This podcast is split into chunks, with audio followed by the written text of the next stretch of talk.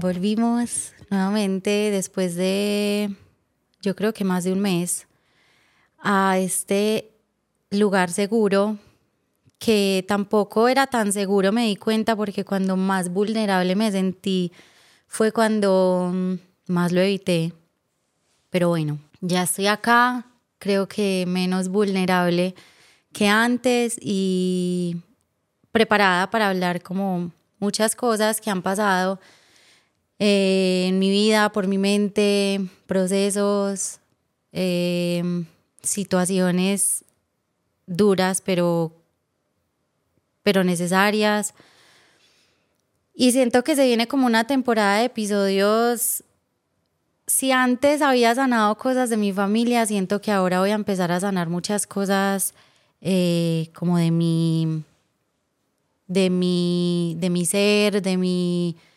de como de mi alma, de, de más de mi vida, como de, de Nicole hoy, que, que de perdonar y sanar ese pasado, que pues todavía me falta mucho, pero bueno, siento que estoy en el momento de, de la hora, del presente y de pensar en mí, no tanto en lo que ha pasado o lo que va a pasar, sino en mí hoy. Entonces hoy quise venir a tocar un tema que, que me parece un poco irónico hablarlo, porque es... Es algo con lo que me he encontrado desde hace muy pocas semanas y a hoy.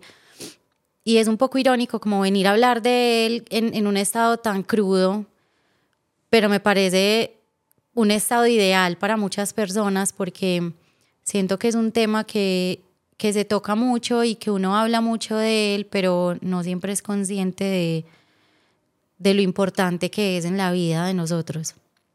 Hoy vengo a hablar del merecimiento. En el episodio, en el último episodio, abrí eh, el episodio hablando sobre el merecimiento y el, y digamos el, como la pelea que he tenido yo con el merecimiento a lo largo de los años. Nunca me, me he sentido como merecedora de las cosas que me pasan. Siempre siento que es cuestión de suerte o cuestión de, no sé, de lo que sea menos de merecerlo. Y, y siento que se vuelve como un común denominador en muchas personas y muy probablemente puede que más en las mujeres. A veces los seres humanos pensamos que todo lo bueno que nos pasa no lo merecemos, pero somos tan duros con nosotros mismos que pensamos que todo lo malo que nos pasa sí lo merecemos, ¿cierto? Entonces, eh, en ese episodio, en el último episodio, cuando de hecho yo lloraba hablando sobre el merecimiento, yo, lo, yo tocaba ese tema porque yo no sentía que yo mereciera estar sentada frente a, no sé, cincuenta personas que hubieran sacado esa mañana para mí, para escucharme, sino que yo sentía que era como simple, pues como, pues sí, vamos a verla, o, o ay, no hay nada más para hacer, entonces vamos a verla a ella. Y ese día yo lloraba porque me daba muy duro y me ha dado muy duro no entender y no darme el valor que yo tengo y que sobre todo en las últimas semanas me he venido dando cuenta que lo tengo y que a veces... para darse cuenta de todo lo que uno merece y todo lo que uno vale, toca sufrir mucho. O sea, el camino para darse cuenta de, de quién es uno y, y de lo bonito que tiene para entregarle al resto no es color de rosas. El camino para, para amarse no es tan lindo como, como quisiéramos que fuera. El tema del amor propio no es tan lindo como quisiéramos que fuera. Y a pesar de que se, se está romantizando mucho, siento yo, y lo que he vivido yo, es que el camino de merecer y de darse cuenta de lo que merecemos es bien complicado y, y a veces toca sufrir mucho y pasar por muchas situaciones para saber qué es lo que realmente merecemos. Hace poquito yo hablaba con mi mamá, que de hecho creo que fue una de las conversaciones más sanadoras que he tenido con ella en mis treinta y dos años, eh, sobre... Ella sentía que cuando estaba con mi papá, a pesar de tener una relación muy dañina y digamos que era muy... Ella dependía cien por ciento de mi papá en muchos sentidos. Ella sentía que, que a pesar de vivir una vida triste, ella merecía sentirse... Así, así fuera sintiéndose mal, ella merecía esa vida. Y empezó a creerse el cuento de que... Ella vino a vivir la vida de esa manera y que la vida se vivía reprimida, eh, como... Sí, que, la vida, la, que, la, que ella había venido a vivir la vida de una manera triste, sometida. Y yo conecté tantas cosas cuando ella me contaba eso, porque yo siempre que he tenido una pareja me he conformado demasiado. Sin, sin decir que yo he estado con hombres malos, porque afortunadamente cada hombre que ha estado en mi vida ha llegado a enseñarme cosas absolutamente maravillosas.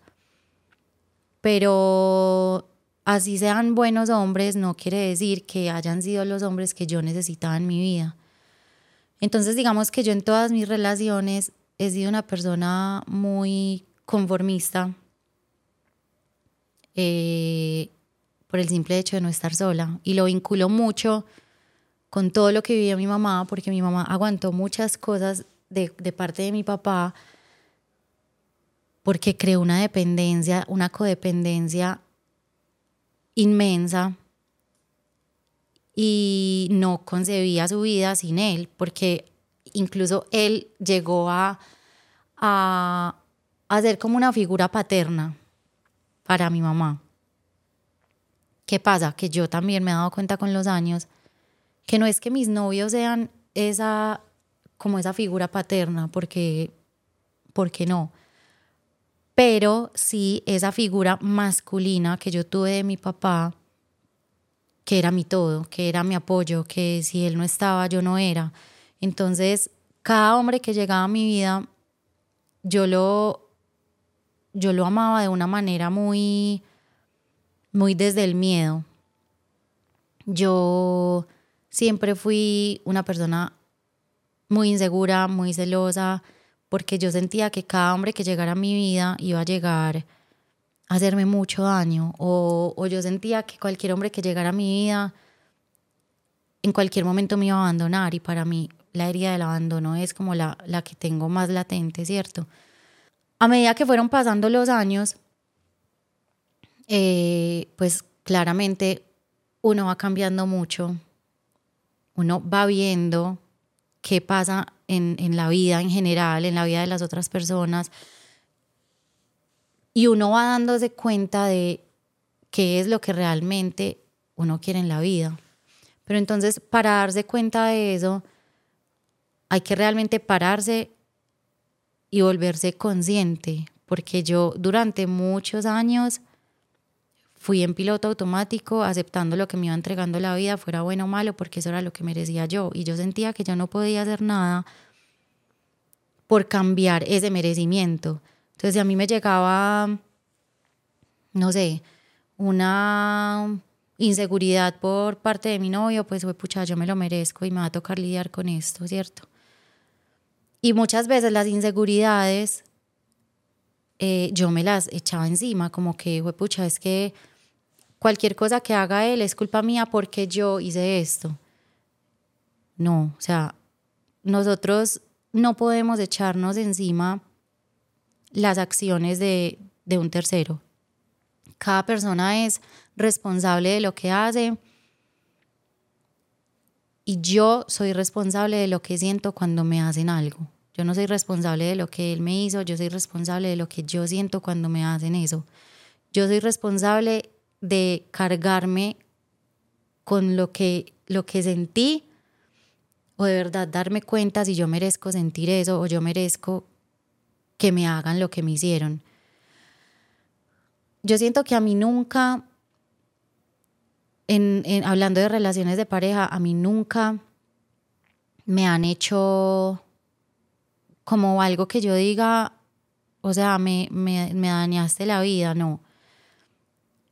pero siento que yo misma fui la que de alguna manera se hizo mucho daño esperando que la vida me la salvaran mis parejas, que todo el amor que yo no me he dado y que yo no me había dado me lo entregaran mis parejas. Y es súper irónico porque siempre he dado con parejas que, que, no, que su lenguaje del amor no es el, el, el demostrar así con contacto físico, sino con otro tipo de cosas. Y yo me empecé a creer que yo no necesitaba una persona a mi lado que, que fuera cariñosa o que me dijera cómo estás de linda. O sea, yo, yo sentí que yo lo único que merecía era tener una persona a mi lado que me diera la seguridad de que nunca me iba a abandonar. Eso en temas de pareja, que me parece que es algo que me ha condicionado demasiado y que a raíz de todo este tema de pareja siento que el merecimiento me ha costado mucho. Pero cuando yo me di cuenta de todo lo que yo, que digamos toda mi vida estaba condicionada a mis relaciones de pareja, yo me empecé a dar cuenta quién era yo y qué quería yo y qué merecía yo. Cuando yo me doy cuenta que merezco, me doy cuenta que me gusta. Yo amo la soledad y yo pensaba que a mí me aterraba la soledad. Todavía, todavía llegan esos pensamientos de, de qué miedo estar sola, de, de qué miedo estar en mi casa y no tener con quién estar. Pero ese es como el ego hablándome, porque en el, en, conscientemente yo me doy cuenta que yo adoro mi soledad y que yo, cuando estoy sola, digamos en mi casa, me siento plena. Y es como si en ese momento yo tuviera todo lo que merezco. Y cuando yo estoy en mi soledad, en mi casa, sentada en la cama, acostada en la cama y miro a mi alrededor, que no sé si esto le pasa a alguien más, pero a mí me pasa demasiado, es como que yo, ¿en qué momento logré todo esto? O sea, yo ¿en qué momento tengo una casa tan linda? ¿En qué momento construí todo esto? ¿En qué momento compré esta cama? ¿En qué momento compré este televisor? ¿En qué momento...? Qué pesar no haberme dado cuenta que todo lo que hoy tengo, hablando de cosas materiales, porque no las voy a dejar atrás, pues eso, eso también hace parte de la vida. ¿En qué momento no me di cuenta que yo era merecedora de, de todo esto que tengo? ¿Y por qué me di cuenta? O sea, ¿por qué lo dejo pasar así como así? Uno, ¿por qué las cosas las da por hecho? No, uno no puede dar las cosas por hecho. Todo lo que tenés lo mereces, todo lo que tenés lo has trabajado y por ende no hay nadie que lo merezca más que vos. A veces decimos, ¿por qué a las personas buenas les pasan cosas malas? Vean, yo, yo siento que eso no es que una persona buena se merezca algo malo. Y yo sé que yo he sido una persona buena y yo no merecía que mi papá se muriera. Pero ¿qué, ¿qué me trajo a mí la muerte de mi papá? Ahora viéndolo con los ojos más claros, con la mente más tranquila, con, con, con, con el alma menos herida. ¿Qué me trajo a mí que mi papá se muriera? Yo siento que la muerte de mi papá a mí me liberó de tantas cosas. Y no es porque yo diga, yo odio a mi papá, yo nunca he amado a un hombre como lo amé a él. Pero uno a veces cuando se da cuenta de, de tantas circunstancias en la vida que lo, que lo están amarrando a uno al piso, que no lo dejan fluir. Yo sé que la, la muerte de mi papá fue de las cosas más desafortunadas que me ha pasado en la vida, pero ya me pasó. ¿Qué saco yo de ahí? ¿Para dónde voy con eso? Yo no me puedo quedar toda la vida lamentándome. Claramente tengo días que yo digo... pucha, ojalá estuviera acá, ojalá le pudiera dar un abrazo, pero yo siento que si eso no hubiera pasado, yo no sería la persona que soy hoy. Yo siempre creí que yo no merecía vivir una vida tranquila, porque desde muy pequeñita viví una vida en drama. Eh, mi familia, digamos que siempre tuvo mucho movimiento, no lo quiero llamar drama porque... porque así tenía que ser, pero siempre hubo mucho movimiento de emociones, de discusiones, de separaciones, de reconciliaciones, de peleas. Entonces, digamos que yo crecí con esa, con esa creencia de que la vida era un drama, la vida tenía que vivirse en un drama, la vida tenía que vivirse en conflicto. Entonces, para mí, yo no concibía ni siquiera la idea de tener una vida tranquila. Para mí una vida tranquila no existía, para mí una vida sin drama no existía. Entonces, ¿yo cómo iba a pensar que yo merecía vivir una vida tranquila si nunca la había visto? Cuando yo me empecé a dar cuenta que había personas que realmente vivían una vida feliz, una vida tranquila, una vida en paz, fue un choque, porque relacionarse con personas que viven una vida tranquila, viven una vida feliz y viven una, una vida en paz, cuando tú eres una persona que nunca ha vivido eso, es a cada momento buscar lo que crees que te mereces, que es esa chispa, ese drama. Entonces, cuando yo sentía que todo estaba en calma, yo sentía que, que la vida no estaba bien. Entonces siempre buscaba algún motivo para agregarle esa chispa de drama y esa chispa de, de intranquilidad a mi vida. En pocas palabras, terminamos conformándonos, conformándonos eh, pensando que, que nuestros amigos nos van a hacer la cagada, conformándonos, normalizando eh, la ansiedad, por ejemplo, que fue algo que me, me despertó a mí, conformándonos con, con no dormir bien, conformándonos con, con no tener ganas de pararnos a, a vivir, conformándonos con personas tóxicas en nuestras vidas, conformándonos con ser complacientes con todo el mundo, eh, conformándonos con mil cosas que van muy en contra de lo que realmente somos en esencia. Yo me cansé de conformarme. No sé en qué momento me cansé de conformarme, y también siento que fue un proceso poco a poco, poco a poco, poco a poco. Eh, me cansé de conformarme, por ejemplo, con vivir agarrada con mis hermanos. O sea, me cansé porque eso me hacía mucho daño. Y cuando me cansé de eso, empecé a crear un vínculo mucho más lindo con mis hermanos, más... más de, desde el apoyo y no tanto como, digamos, de, de la necesidad económica que fue en algún momento. Empecé a, a no querer conformarme con querer gustarle a todo el mundo. Entonces aprendí a entender que yo me merecía amistades sanas, eh, que me merecía que me dieran a mí también todo lo que yo entregaba, por ejemplo. Eh, en la, digamos, en la relación con mi mamá, yo me cansé de conformarme con tener una relación tóxica con mi mamá y con simplemente culparla de no haber estado en mi vida, y tomé como esa acción de, de acercarla a mí y decir: es que yo merezco tener una mamá. El hecho de que mi mamá no haya estado a mi lado en algunos años de mi vida no significa que yo no merezca tenerla a mi lado en este momento. Eh, en las relaciones siento que ha sido donde más me ha costado el tema del merecimiento, porque siento que me conformé demasiado, y al conformarme empecé a crear unas creencias que, que, no, que no son mías.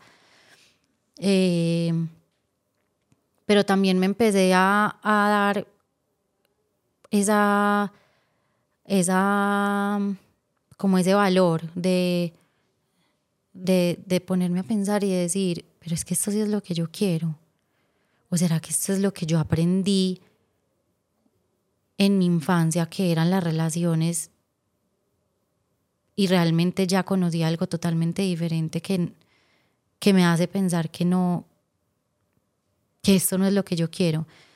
Es una dualidad. O sea, yo siento que el, el tema del merecimiento es una constante dualidad en la que vos pensás que te sentís súper empoderado y decís: es que yo me merezco lo mejor, es que yo vine al mundo porque quiero ser feliz, porque eh, la felicidad es mi única misión.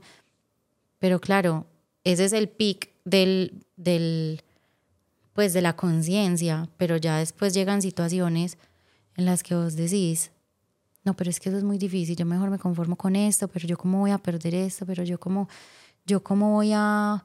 Entonces prefiero pelear con mi mamá porque las huevas, porque es que el ego, o sea, es una dualidad impresionante y no es que uno diga me cansé y, me, y, y no me quiero conformar más y ya, la vida cambió, no, ojalá fuera tan fácil, o sea, siento que nos ahorraríamos demasiados sufrimientos, pero el decir me cansé y merezco cosas hermosas es el primer paso para uno quitarse de encima todas esas creencias que tiene tan arraigadas desde, juepucha, desde antes de nacer. Tiene que llorar, tiene que pataletear, tiene que sentir un dolor inmenso. Y siento que eso es lo que ha estado pasando conmigo en, los últimos, en las últimas semanas y la razón por la cual no había vuelto al podcast. Para mí este tema del podcast ha sido, siento que como la muestra perfecta del merecimiento hacia mí y, y como hacia el otro. Yo cuando, digamos, veo los comentarios que me mandan, los mensajes que me mandan, yo al principio era como, ay, la gente sí es tierna, pues como que qué belleza, como lo apoyan a uno, como para que uno no se sienta como, como un huevón. Pero con el paso del tiempo yo me he dado cuenta que, que cada palabra que me dicen yo la merezco y que por fin me estoy dando cuenta que valgo mucho la pena y por fin me estoy dando cuenta que yo tengo cosas muy bonitas para entregar. Yo nunca, yo nunca le había dado valor a a lo que yo tenía para entregar. Yo siempre sentía que yo no tenía nada para entregar. Yo sentía que era la gente la que tenía para entregarme a mí, pero que yo, yo no aportaba nada en la vida de la gente. Entonces, para mí el podcast se ha vuelto como en esa muestra de, Nicole, es que lo que vos decís sí vale, y es que lo que vos haces tiene peso, y es que todo lo que vos estás entregando se te está devolviendo. Entonces ahí es cuando yo digo que el merecimiento también es hacia acá, no solamente lo que yo estoy entregando en el podcast, o sea, lo que la gente me entrega a mí, es impresionante. Despojarse de todas esas creencias que tenemos desde chiquitos es un tema y un camino largo. Justamente este fin de semana estaba hablando con mis amigas que este es el momento ideal para mí, para empezar a, a ser juiciosa con la terapia, con la psicóloga, porque a pesar de ser un momento en el que estoy demasiado vulnerable, estoy en un momento como, como de decir, estoy lista para recibir todo lo que no he recibido en este tiempo y todo lo que me merezco. Entonces los invito a que de verdad saquen un espacio con ustedes a solas, con un cuaderno, pongan en una lista qué es todo eso que anhelás. Todo, desde lo más banal hasta, o sea, desde anhelo un carro modelo dos mil veinticuatro tan, o anhelo una pareja que me diga todos los días que soy hermosa, pongan todo en un papel. Todo eso, ustedes se lo merecen, todo. O sea, nunca duden de lo que merecen, todo lo que anhelamos lo merecemos, pero no va a llegar porque sí. Hay que despojarse de mucha mierda, mucha, porque venimos con un, epi- un equipaje demasiado pesado y liberarse de ese equipaje es bien difícil. Yo a mis treinta y dos años me estoy liberando, si hay personas viéndome a los dieciocho años, aprovechen y desháganse de eso de una vez. Busquen ayuda, hagan terapia, hablen con sus amigos, hablen con sus familias, intenten hablar Con, con, con sus familias para saber qué es todo eso que, que llevan con ustedes que ni siquiera saben y que los limita demasiado a la hora de merecer. Todos nos merecemos ser demasiado felices y eso no significa que la vida sea color de rosa. Vamos a, a pasar por momentos como en el que yo estoy, que, que me siento merecedora, pero aún así me siento aporreada. Pero todos vinimos a ser felices, es a lo único que vinimos a la vida, a ser felices y a morirnos, ya. Entonces seamos muy felices antes de irnos. Y ya, espero que les haya gustado este desahogo que tenía acá. Eh, que, que se queden conmigo acá en el podcast, así me haya ido un rato, lo necesitaba. Y nada, ya saben que en Instagram estamos como sibuenaspodcast, en Spotify me pueden ver y escuchar, y en YouTube y demás plataformas digitales. Chao.